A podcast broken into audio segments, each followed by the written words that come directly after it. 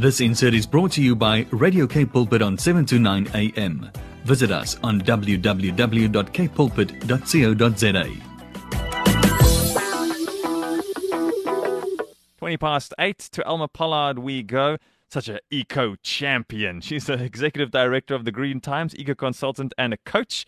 And she's a mentor to many. Good morning, Elma. Good morning. Great to speak to you. Yeah, and you. Thanks for another great story. Things are happening right under our noses. Elma, we were having a chat now uh, a little bit earlier on here in studio off air saying, where are all the good news stories? So much coming through in the news and newspapers and everything makes you frown. And uh, thanks for bringing us good news stories that somehow don't show anywhere else in the media. So thank you for the Green Times. Yes, absolutely. Behind the storm warnings and everything else, there's some worker bees out there doing some good stuff. Tell us a little bit about this pass- participatory guarantee system South Africa. Shoo, what's that? Isn't that awesome? Yeah, well, this is um, this is a system that actually also exists across the world now. There are five of these in southern Africa, but PGS SA is the one that's looking after South Africa. Oh. So, if I can just give a bit of background on this, is the issue of organic farming. So, in the past, it was always an issue that the organic farmers have to be internationally certified, or even if it's a local third party certification, it's incredibly expensive. And what we've learned also during the COVID time, and we've known for some time, is that we need to start um, producing our food locally because yes. you know all the shipping and flying and transporting of food across the whole world is just an insane model mm. and cannot be sustained. So we're wanting to make sure that small um, farmers are able to, in your own area, wherever they are, um, produce organic food. So this is all focused on ecological approach to farming. So this is also for small farmers who are busy transitioning from expensive conventional monocropping mm. with chemical um, uh, chemical agriculture really is what we would call it with spraying and so on um, also the GMO stuff. These people are moving right away from this into complete organic farming. And this is a system whereby, number one, um, communities are created, so people are educated in organic farming, and then they also are taught to cre- create communities of, of farmers around them. This is small farmers, um, to teach, to teach, to, to you know, share the lessons and mm. to spread the knowledge. So they've just started and and um, done the first module of um, 20 um, members, um, yeah. smallholder farmers, in from seven provinces who are now taught how to spread the, the news. Sorry. No problem. And um, after that, they're going to be taught, you know, all the principles of organic farming and then supported. So the nice thing about the participatory guarantee system is it's a combination of farmers and uh, retailers um, and consumers. Mm. So you can buy your organic produce basically directly from them, and it's a guarantee system that it is indeed organic. So even as a consumer, you are able to and even encouraged to visit these farms and see where it's coming from. So there's a sort of a self-regulatory system in this, in that it's open and transparent, and you can go and see how your food is grown which I think is really cool because you don't know otherwise if you buy something in the shop where does it come from, yeah. how is it grown, and it's also to do with social justice. So, you know, we have a massive, massive problem with hunger in the country now more than ever. People need to eat. People need to eat healthy food. That's the other thing. I mean, vegetables really are top of agenda here. And then we also need to create work. So this creates work for people who want to grow organic food. It creates automatic markets because you sign up as a member, and that means you are guaranteeing also from your side that you will support them. Yeah. And that means they can't grow randomly and then they sit with excess food and they don't know where to go with it because it's kind of a membership. So if you click through on the PGS is a uh, link there, it actually takes you to the page and you can join. Um, and I just think this is this is the future. I love this. So, so this first module that's been rolled out, where about in South Africa is this currently happening? This first module. Oh, now you're asking me a question that I don't actually know. Where did they do this training?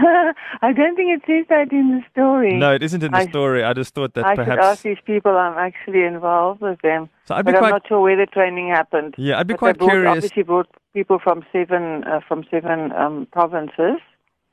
Mm, I'm not sure where the training took place actually. Well, um, the, the thing the thing that's essential here is the opportunity to click through and to find out how to join. Because if this is going to be as successful as it's proven to be in other areas, uh, this will be a great thing to be a member of. Yes. Find something happening and across locally. the world, it is the move Mm. into, of course, worldwide food growing is transitioning. It has to. We cannot continue to pump all these chemicals Yeah. into our soils, into our air, into our water, and into our bodies. We all know that. So this is this is the future of, of food production.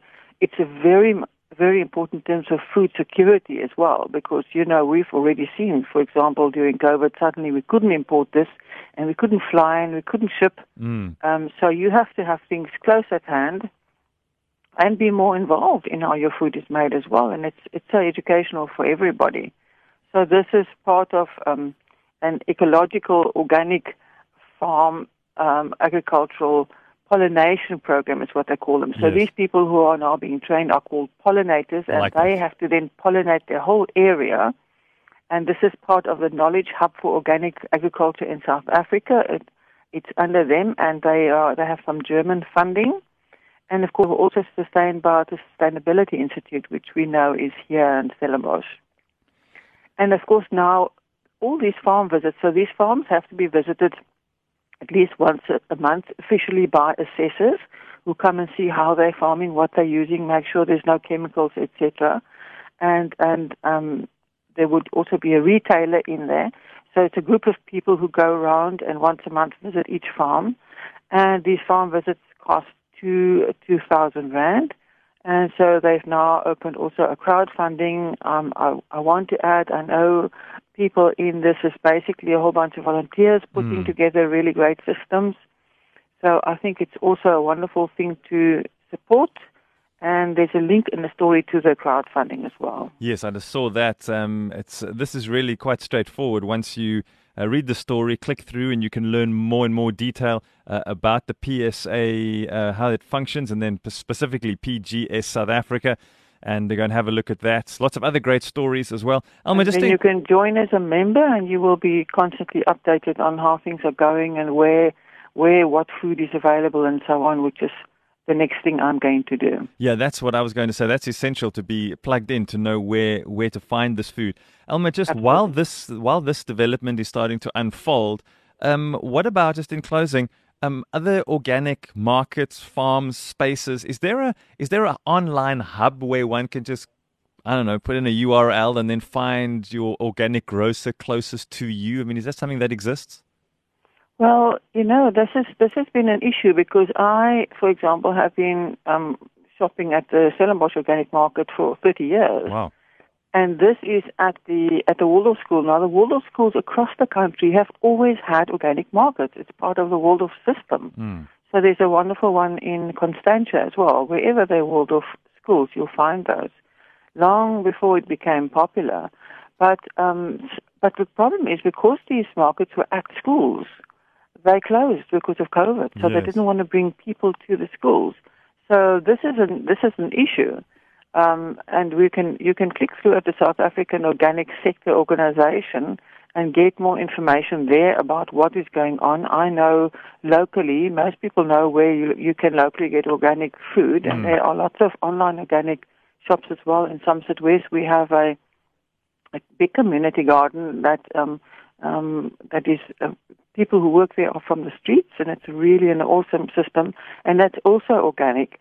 So you have to be get locally involved, and Yes. it kind of comes through the grapevine at this point. I don't know if there's a, a local, uh, uh, you know, a national place where they are all listed. That would actually be a really good idea. Yeah, I think they'll be really, really helpful for those of us that really want to, but you don't want to have to drive through to Stellenbosch twice a week to get your groceries.